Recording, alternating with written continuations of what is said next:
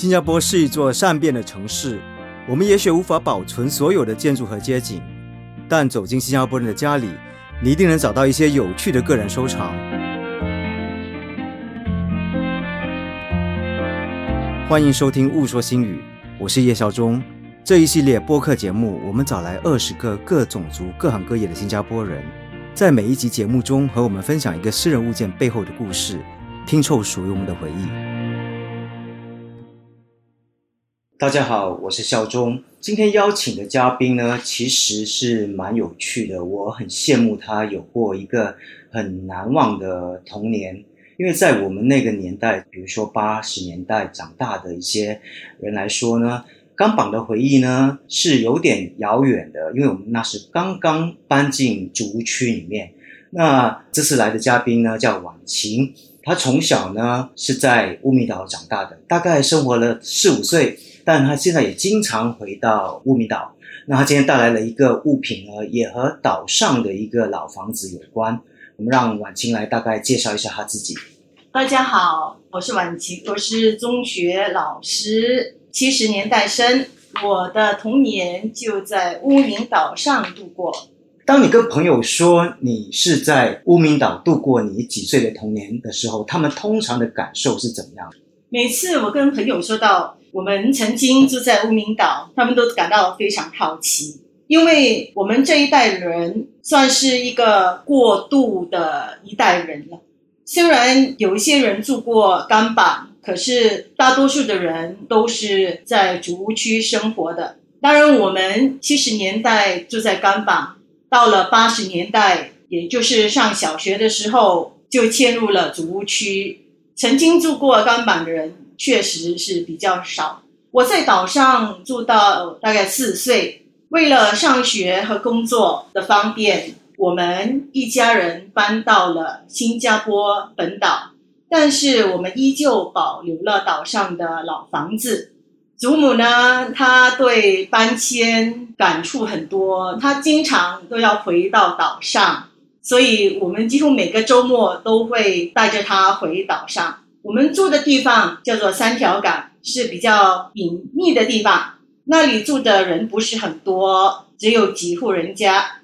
那后来祖母去世了，我们的房子还是留着的，没有拆。到现在，我们偶尔还会回去，特别是在学校假期的时候，我也会带孩子回去看看老家，感受过去的生活。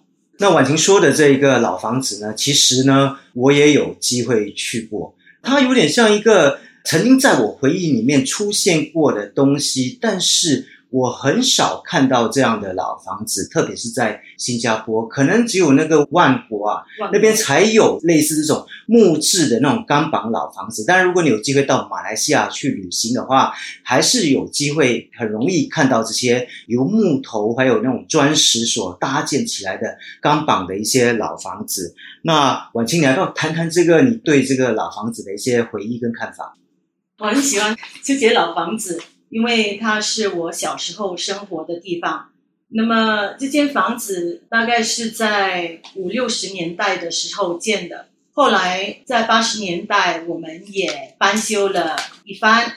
房子的格局其实也是过去钢板房子的格局，比如一进门是客厅，中间是神台，当然大门口一定是大伯公。那么为什么我们供奉大伯公？因为我们这里的人很多都是矿工，这矿石呢会惊动到土地，所以岛民非常相信大伯公会保佑我们。除了我们一家，叔叔姑姑们也住在一起，十分热闹。我们屋子前面你看到有个大庭院，周围种满了榴莲树、红毛丹树等。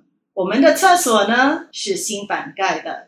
水是从井里挑的，小孩子嘛，我们总是无忧无虑的。我们会在周围的树林、树园里面玩。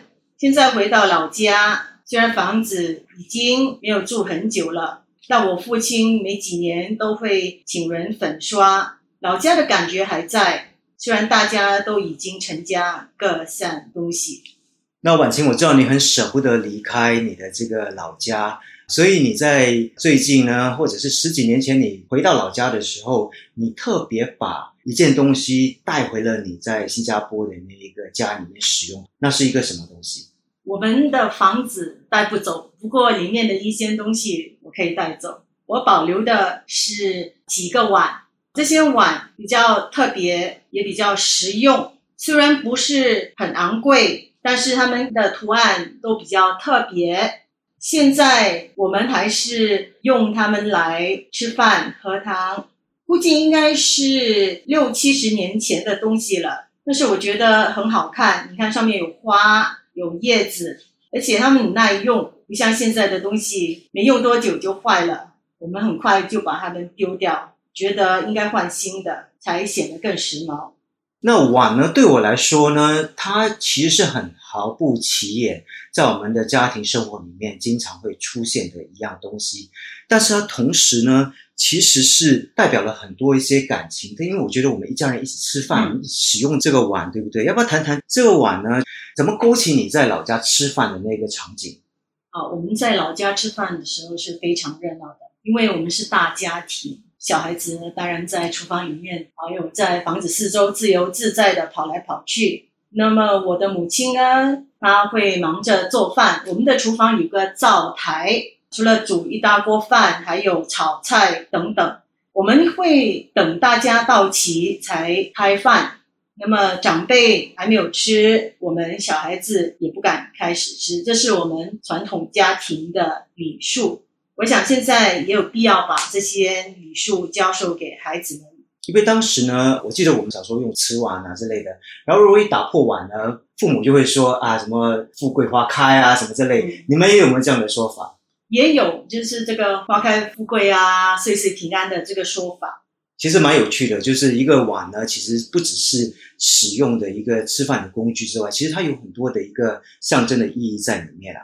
我知道你说你四岁的时候就离开无名岛嘛，那你有没有印象中你是用过这个碗的？因为我觉得四岁的记忆其实还是蛮模糊的嘛。另外就是这个碗呢，其实对你的意义是什么？我记得这些碗我们是用过的，让人具体在碗里面用了一些什么，吃了什么，记忆比较模糊。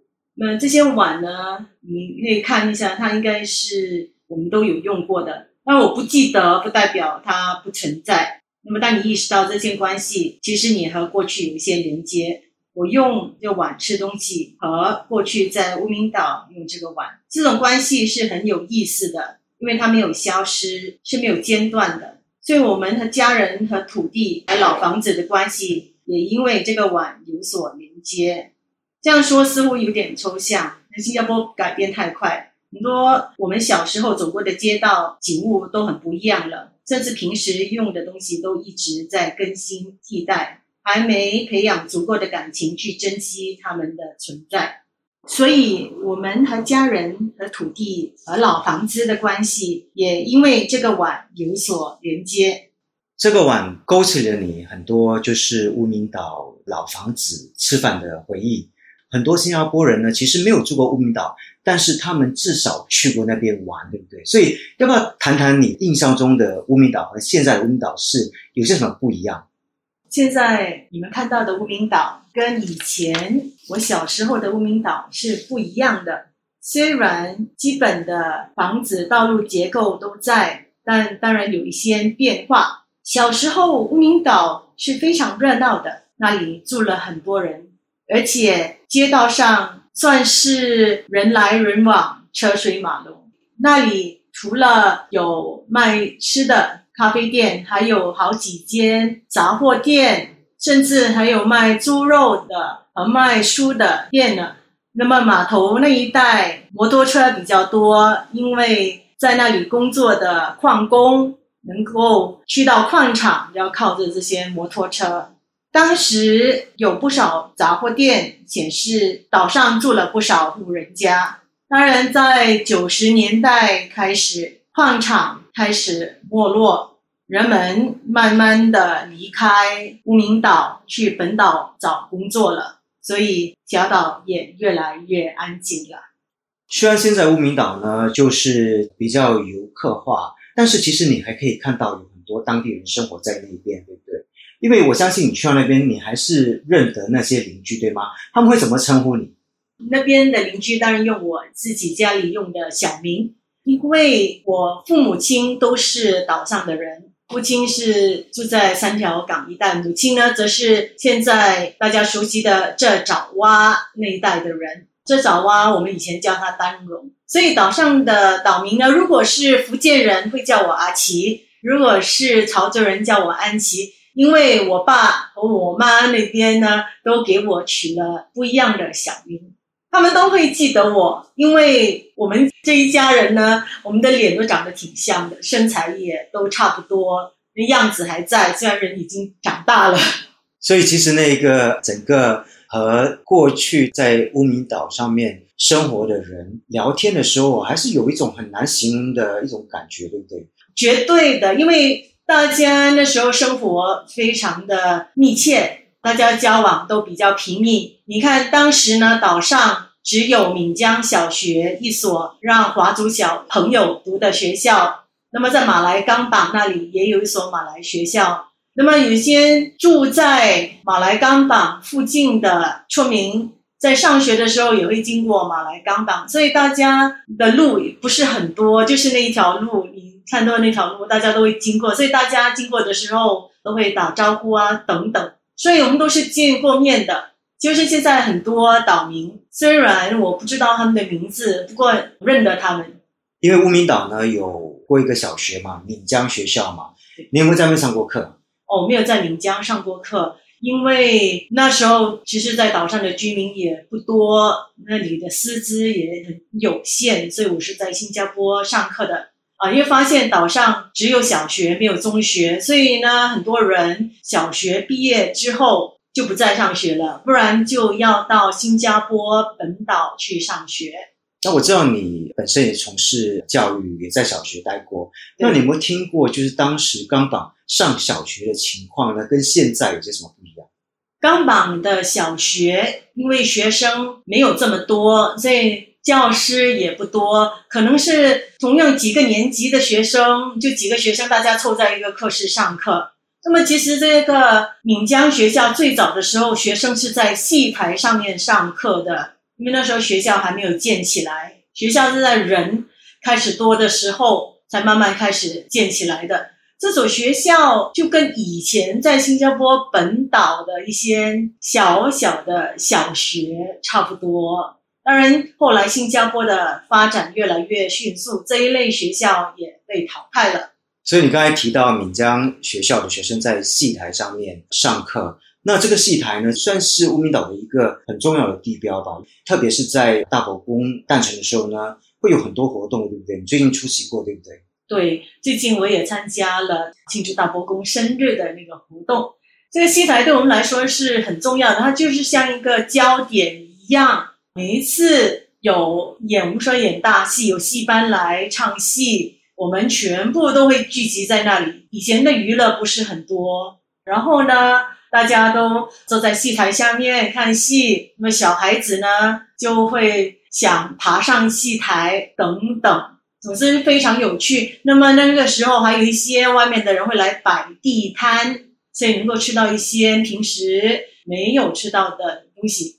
我们看完了戏，怎么样？我们就摸黑走回自己在山上的家，相当有趣的，是 伸手不见五指。对 对，而且我知道现在婉晴呢还会带孩子去乌名岛，对不对？虽然那个房子呢已经很久没有人住了，可是他还会带孩子呢上乌名岛去那边了解以前的生活。那你孩子的感受是怎么样？他们已经很习惯城市生活，要他们回到这样的干榜的那种感受，他们是怎么样？